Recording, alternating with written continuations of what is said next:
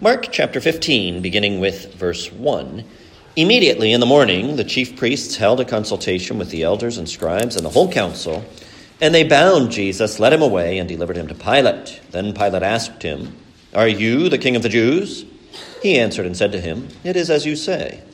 And the chief priests accused him of many things, but he answered nothing.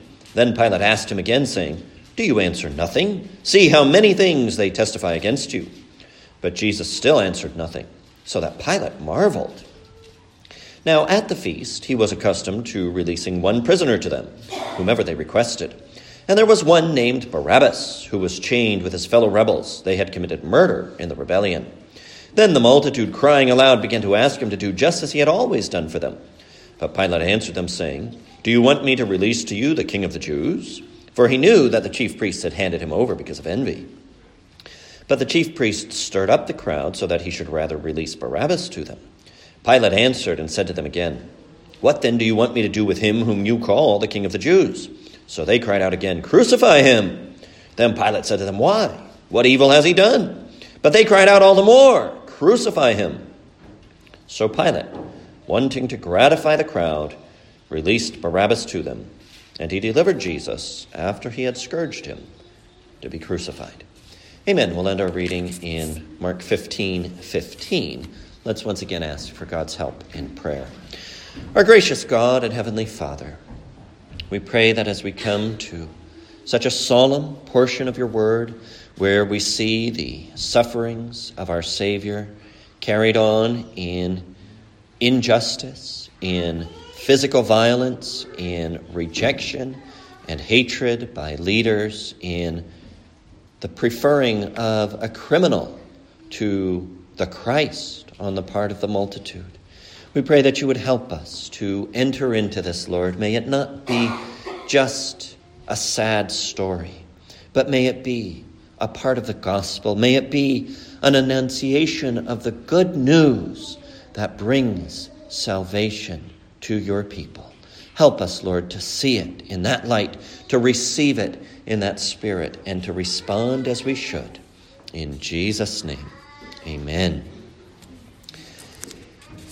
When it says in the first verse of our scripture reading that the chief priests held a consultation with the elders and scribes and the whole council, of course, that is what they have been doing. They've been holding an investigative hearing to figure out what are the charges that we can bring against Jesus of Nazareth when we come to Pilate? And now, very early in the morning, they've settled on how they're going to proceed, and they bring him to Pilate. Now, it was the custom for Roman officials at that time to hear judicial cases first thing in the morning. So we shouldn't think that they're getting Pilate out of bed earlier than would normally have been the case. They come, they're the first item on the agenda, so to speak. But this would have been typical for Pilate to hear cases early in the morning. And now that they've decided the charges against Jesus, they bind him. They do the Roman equivalent of putting him in handcuffs. I don't think there was really any need for that. It was to humiliate him, it was to make clear that he's the accused was to give the appearance that he's in the wrong before they get any further with that. And our passage for today really falls into two parts. There's Pilate speaking to Jesus, and there's Pilate interacting with the crowds. And speaking to Jesus, he asks him two questions, and speaking to the crowd, he asks three questions. So that's really going to structure our approach to our passage this morning. They've brought Jesus to Pilate, and they've obviously told Pilate enough that Pilate asks him, Are you the king of the Jews? Now, this is a title that will be very prominent in chapter 15, but that has not really been used much before. You remember that the Lord Jesus refers to himself as the Son of Man. You might remember that he's been asked in chapter 14 if he is the Christ, the Son of the Blessed. So, where is this language of the King of the Jews coming from? Well, I believe that the chief priests, the scribes, the elders, they are translating things into language that, on the one hand, Pilate might be expected to understand. On the other hand, they're putting it in terms where they're making Jesus out to be a political rebel. Not too long ago, one of the Herod family had requested to be called King of the Jews and had promptly been exiled to Gaul for the temerity of asking for that title. This was a title that is fraught with overtones of dissatisfaction with Rome. We don't want a Roman prefect, we don't want a Roman governor, we want a king. So they're presenting the Lord Jesus as a rival to Pilate and to the whole system that he represents. So Pilate asks him to Jesus, Are you the king of the Jews? Now we've noticed a pattern before, and we'll notice it again. Jesus is not answering the questions that are directed to him in this whole proceeding, except the questions that relate to his identity. They were accusing him of many things. They were asking him of many things when he was before the Sanhedrin, and he didn't answer. He only answered when the high priest said, Are you the Christ, the Son of the Blessed? When it had to do with his identity, then he answered the question. Well, here, Pilate asks him, Are you the King of the Jews? And Jesus says, It is as you say, or so you say, or you said it. There are different ways that you could translate that. He's not saying, no, I'm not, but it's not a resounding yes. Why does the Lord Jesus answer in this way? Well, I think the answer is simple. He is the King of the Jews, He is the King of Israel, He is God's chosen and anointed King. So saying no would not be true. But what does Pilate understand by the phrase? Well, he understands somebody who's hoping to lead a political revolution, somebody who's hoping to sit on a throne in Jerusalem and govern from there. And that is not the intention of the Lord Jesus. As he says to Pilate in the Gospel of John, My kingdom is not of this world. He is a king, but not the kind of king that Pilate is thinking, not the kind of king that Pilate is used to. So he gives a response that is not negative because he can't deny it, but it's not exactly positive because that title is not communicating the right idea.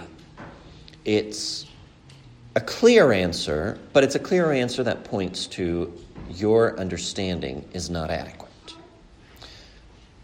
Pilate doesn't really follow up on that too much. I don't think Pilate is interested in all the particularities, but uh, that was enough to proceed. Are you the king of the Jews? Yes. Well, then, seeing that Pilate doesn't immediately have a conniption, the chief priests accuse Jesus of many other things. To those other things, Jesus answered nothing.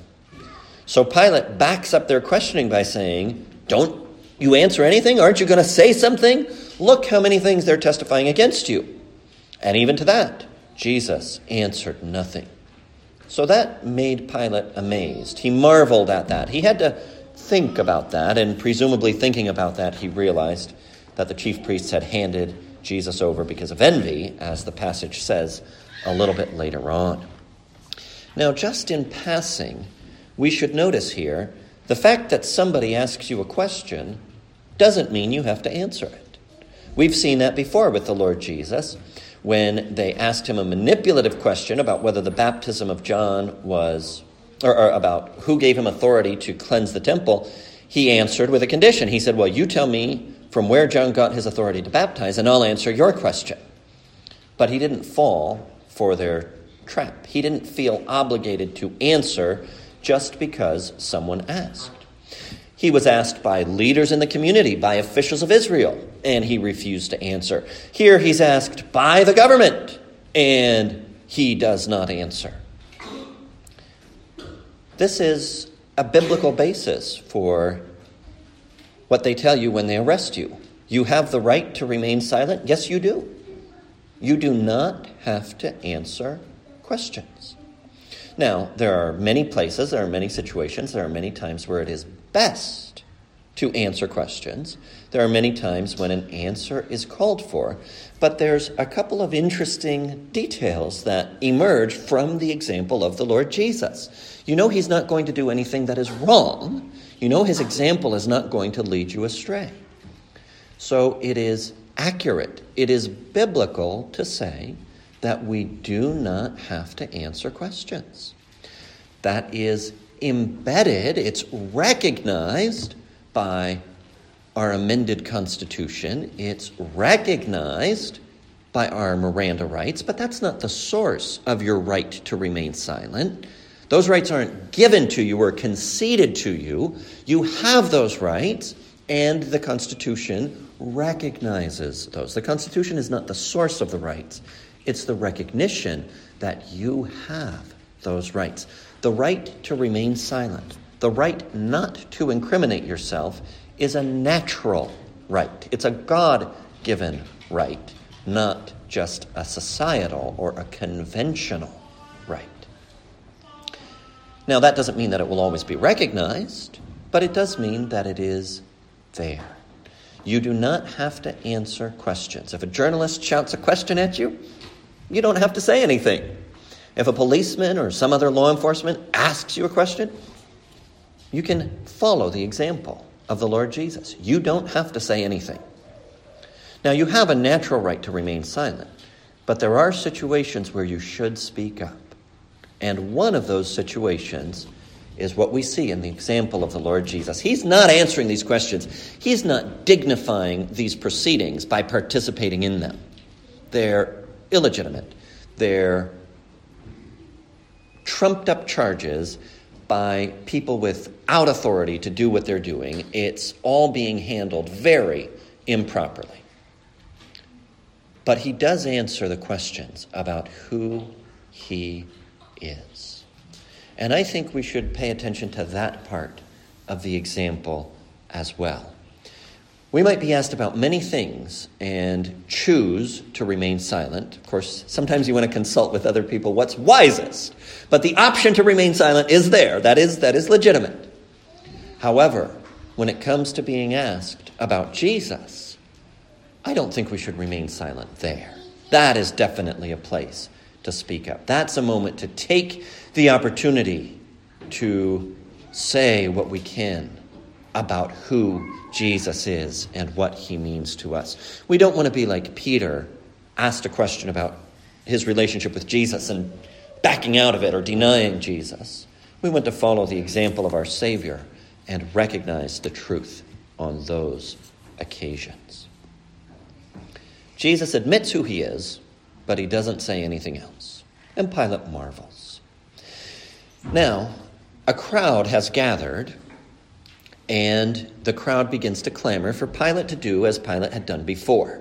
In light of the festival, in light of the fact that it was Passover, let a prisoner out. At the time, they had several people imprisoned, at least three others, and there was one named Barabbas, which is Aramaic for son of the father.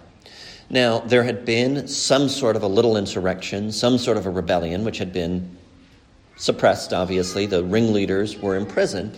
And in the course of that insurrection, somebody had died. Barabbas and his fellows had committed murder. Well, as the multitude gathers, as they cry out, Pilate goes out to them and he raises the question with the crowd Do you want me to release to you the king of the Jews? He's got these other prisoners and he's got Jesus and understanding that the Sanhedrin brought Jesus because of envy. They brought Jesus because they were resentful of his success and popularity. They were resentful of the fact that he had exposed them for the religious frauds and hypocrites that they were. They were hostile to Jesus. And that was the reason they brought him, not because Jesus had done anything that was really objectionable, not because Jesus had done anything that would expose him to punishment in a just world. So Pilate knew that. So he went out to the crowd to see, well, maybe they will ask. And I'll say to the Sanhedrin, you know, I'd like to do you guys a favor, but you see how the crowd is. I'll have to let Jesus go. Well, the chief priests were ready for that. They stirred up the crowd.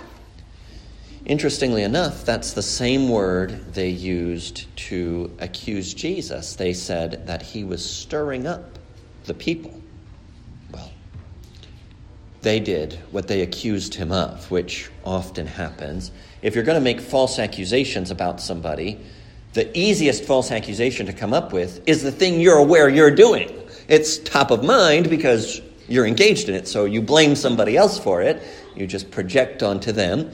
And that's what they did. They stirred up the crowd as they accused Jesus of stirring up the crowd. And they stirred up the crowd to ask for Barabbas. Well, Pilate follows that up with another question. Well, then what do I do with Jesus? The stirred up crowd, led no doubt by members of the Sanhedrin who were dispersed among them, stirring them up, cried out, Crucify him. Pilate asks the question, Why? What evil has he done? He doesn't get an answer, you notice. They don't specify anything, they just cry out louder, Crucify him. So that's what happened. Well, what do we learn from that? Well, there's many things. You see the injustice that is prevalent in this world. On the one hand, here was a man who had committed murder. Here was a man who had rebelled against the government. If somebody deserved punishment, it was Barabbas. But who got released? Barabbas. And who got crucified? An innocent man. Now, think for a moment about what that says about justice in this world. Pilate knew right from wrong, at least to some degree. Pilate knew that Jesus was innocent, and yet he went along with the mob. He was pressured by the multitude. He had authority. He could have released Jesus, but he didn't. We appeal to the powers that be. We bring our cases before authorities and we hope for justice. But how realistic is that hope in light of what we see in this passage? Could there be a greater miscarriage? Could justice be more stood on its head than it was in what happened here? But this is how human beings operate. The fact that somebody is a judge doesn't make them righteous. The fact that somebody knows what is right doesn't mean that they will give the proper verdict. Pilate knew they had committed him for envy, and yet he went along all the same. Don't set your hopes on justice in this world. Don't set your hope on the human systems coming to the right result. If they discover what ought to happen, that's no guarantee that they'll follow through and do it. It's one thing to know, it's another thing to carry out, as you see very clearly in the case of Pilate.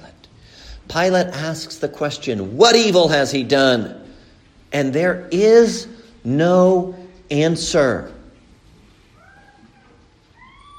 There's nothing that pertains to that question.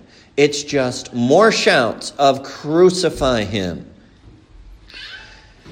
A lot of the time, and, and Christians struggle with this, they think, well, we won't be persecuted, we won't suffer, we haven't done anything wrong. Not, not that we're claiming to be sinlessly perfect, but that in terms of criminal acts, in terms of things that deserve government punishment, we've remained within the boundaries of the law. We haven't done anything we don't have a right to do. And it's very hard sometimes for people to wrap their mind around the reality that that doesn't matter. You can still be persecuted. You can still be legally harassed and politically persecuted even when you haven't done anything wrong. Could anybody be more innocent than Jesus? Could you be more innocent than Jesus? You know the answer to that. Did that stop him from being persecuted? You know the answer to that as well.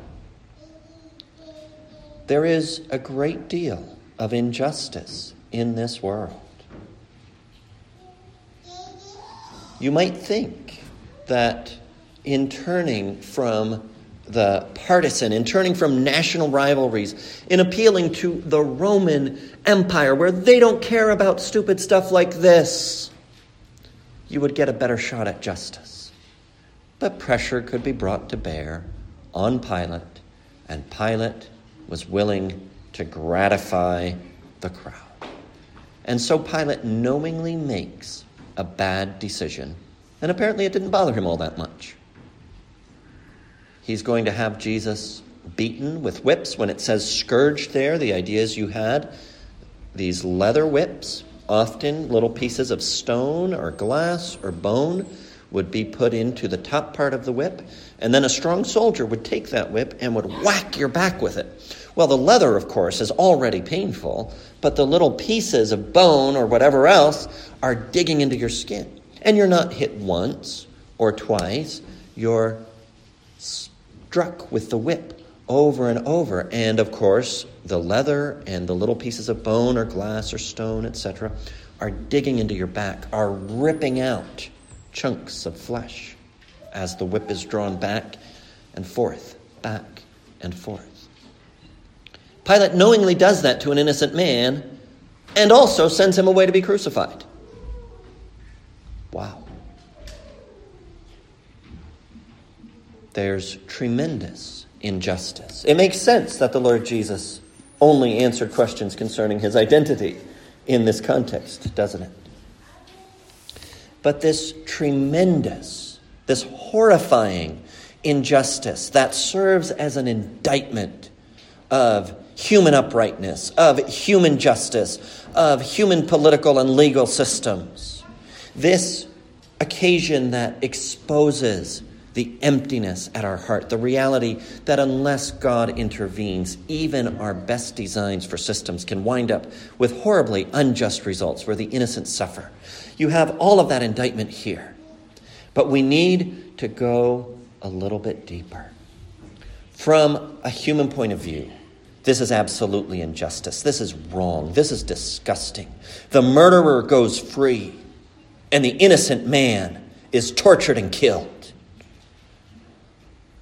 It's shocking, it's horrifying, and it's not the only time it's happened. That's how the world goes a lot of times. But what is repulsively unjust served in God's purposes, under God's guidance, to accomplish something amazing. You see, in this passage, you have such a vivid portrayal of the gospel. Because we are all like Barabbas. Now, not to say that we've taken up arms against the government and killed somebody. We don't know who he killed, but somebody. Not to say that. But we are like Barabbas in that we are justly bound, awaiting punishment. We are sinners. We have not rebelled against some minor, insignificant entity like the Roman Empire. We've rebelled against the God of heaven. We've rebelled against the God who created us. We have tried to cast off his yoke. We've violated his law. We have been indifferent to his demands, to his requirements, to the claim he lays upon us. We have acted as though God did not matter. We have lived for ourselves instead of for the God who gave us being, who sustains and upholds us at every moment, who has poured out his goodness upon us. We're like Barabbas. But when you look at it from heaven's point of view, when you look at our lack of gratitude to God, we are worse than Barabbas. I understand he's in the same boat as we are vis a vis God, but we're talking about Barabbas vis a vis the Roman Empire. We're worse than that. And yet, an innocent person, the same innocent person, the Lord Jesus, suffers in our place. You see, there's an exchange here, isn't there? There's Barabbas who deserves punishment. There's Jesus about whom the very judge says, What evil has he done? and gets no answer. He's done nothing wrong. And yet they trade places. Jesus goes to be beaten. Jesus goes to be tortured. Jesus goes to be killed. And Barabbas walks free. He's not persecuted. He's not punished. From a human point of view, in terms of what should have happened, that's really horrifying. That's awful. That's not how things should go. But God did that to give to us a vivid picture of what happens with each one of us. We call upon the name of the Lord. We trust the Lord Jesus to be our Savior. And He's borne our punishment, and we go free. Those who deserve only condemnation, only judgment, only destruction, we're set free. There is no condemnation for those who are in Christ Jesus. We're liberated from the prison, not only of judgment, of condemnation, but we're liberated from the prison, from the chains of sin. And who steps into our place? Well, it is the Lord Jesus Himself. What He did in the political, in the, in the legal sphere for Barabbas, spiritually, is what He does for all of us. He takes our place. The punishment that we deserved falls upon him with his stripes, with the flesh carved out of his back by the Roman whip. We are healed. It's an image of substitution, it's an image of exchange. And if the Lord Jesus had not subjected himself to this indignity, to this suffering, to this injustice in human terms, none of us could have been saved. Our only hope is his vicarious or substitutionary suffering on our behalf. Doesn't that show you the wisdom of God through this horrible miscarriage of human justice? God's justice is upheld, sin is punished, and yet God's mercy is displayed. Those who deserved the punishment and those who could not have endured the punishment are set free because the Lord Jesus voluntarily, willingly, out of love, takes our place. Oh, we should learn from this passage. We should learn that it is okay to be silent. We have a natural right to remain silent in the face of hostile questioning. We should learn to speak up. We should learn to always acknowledge who Jesus is.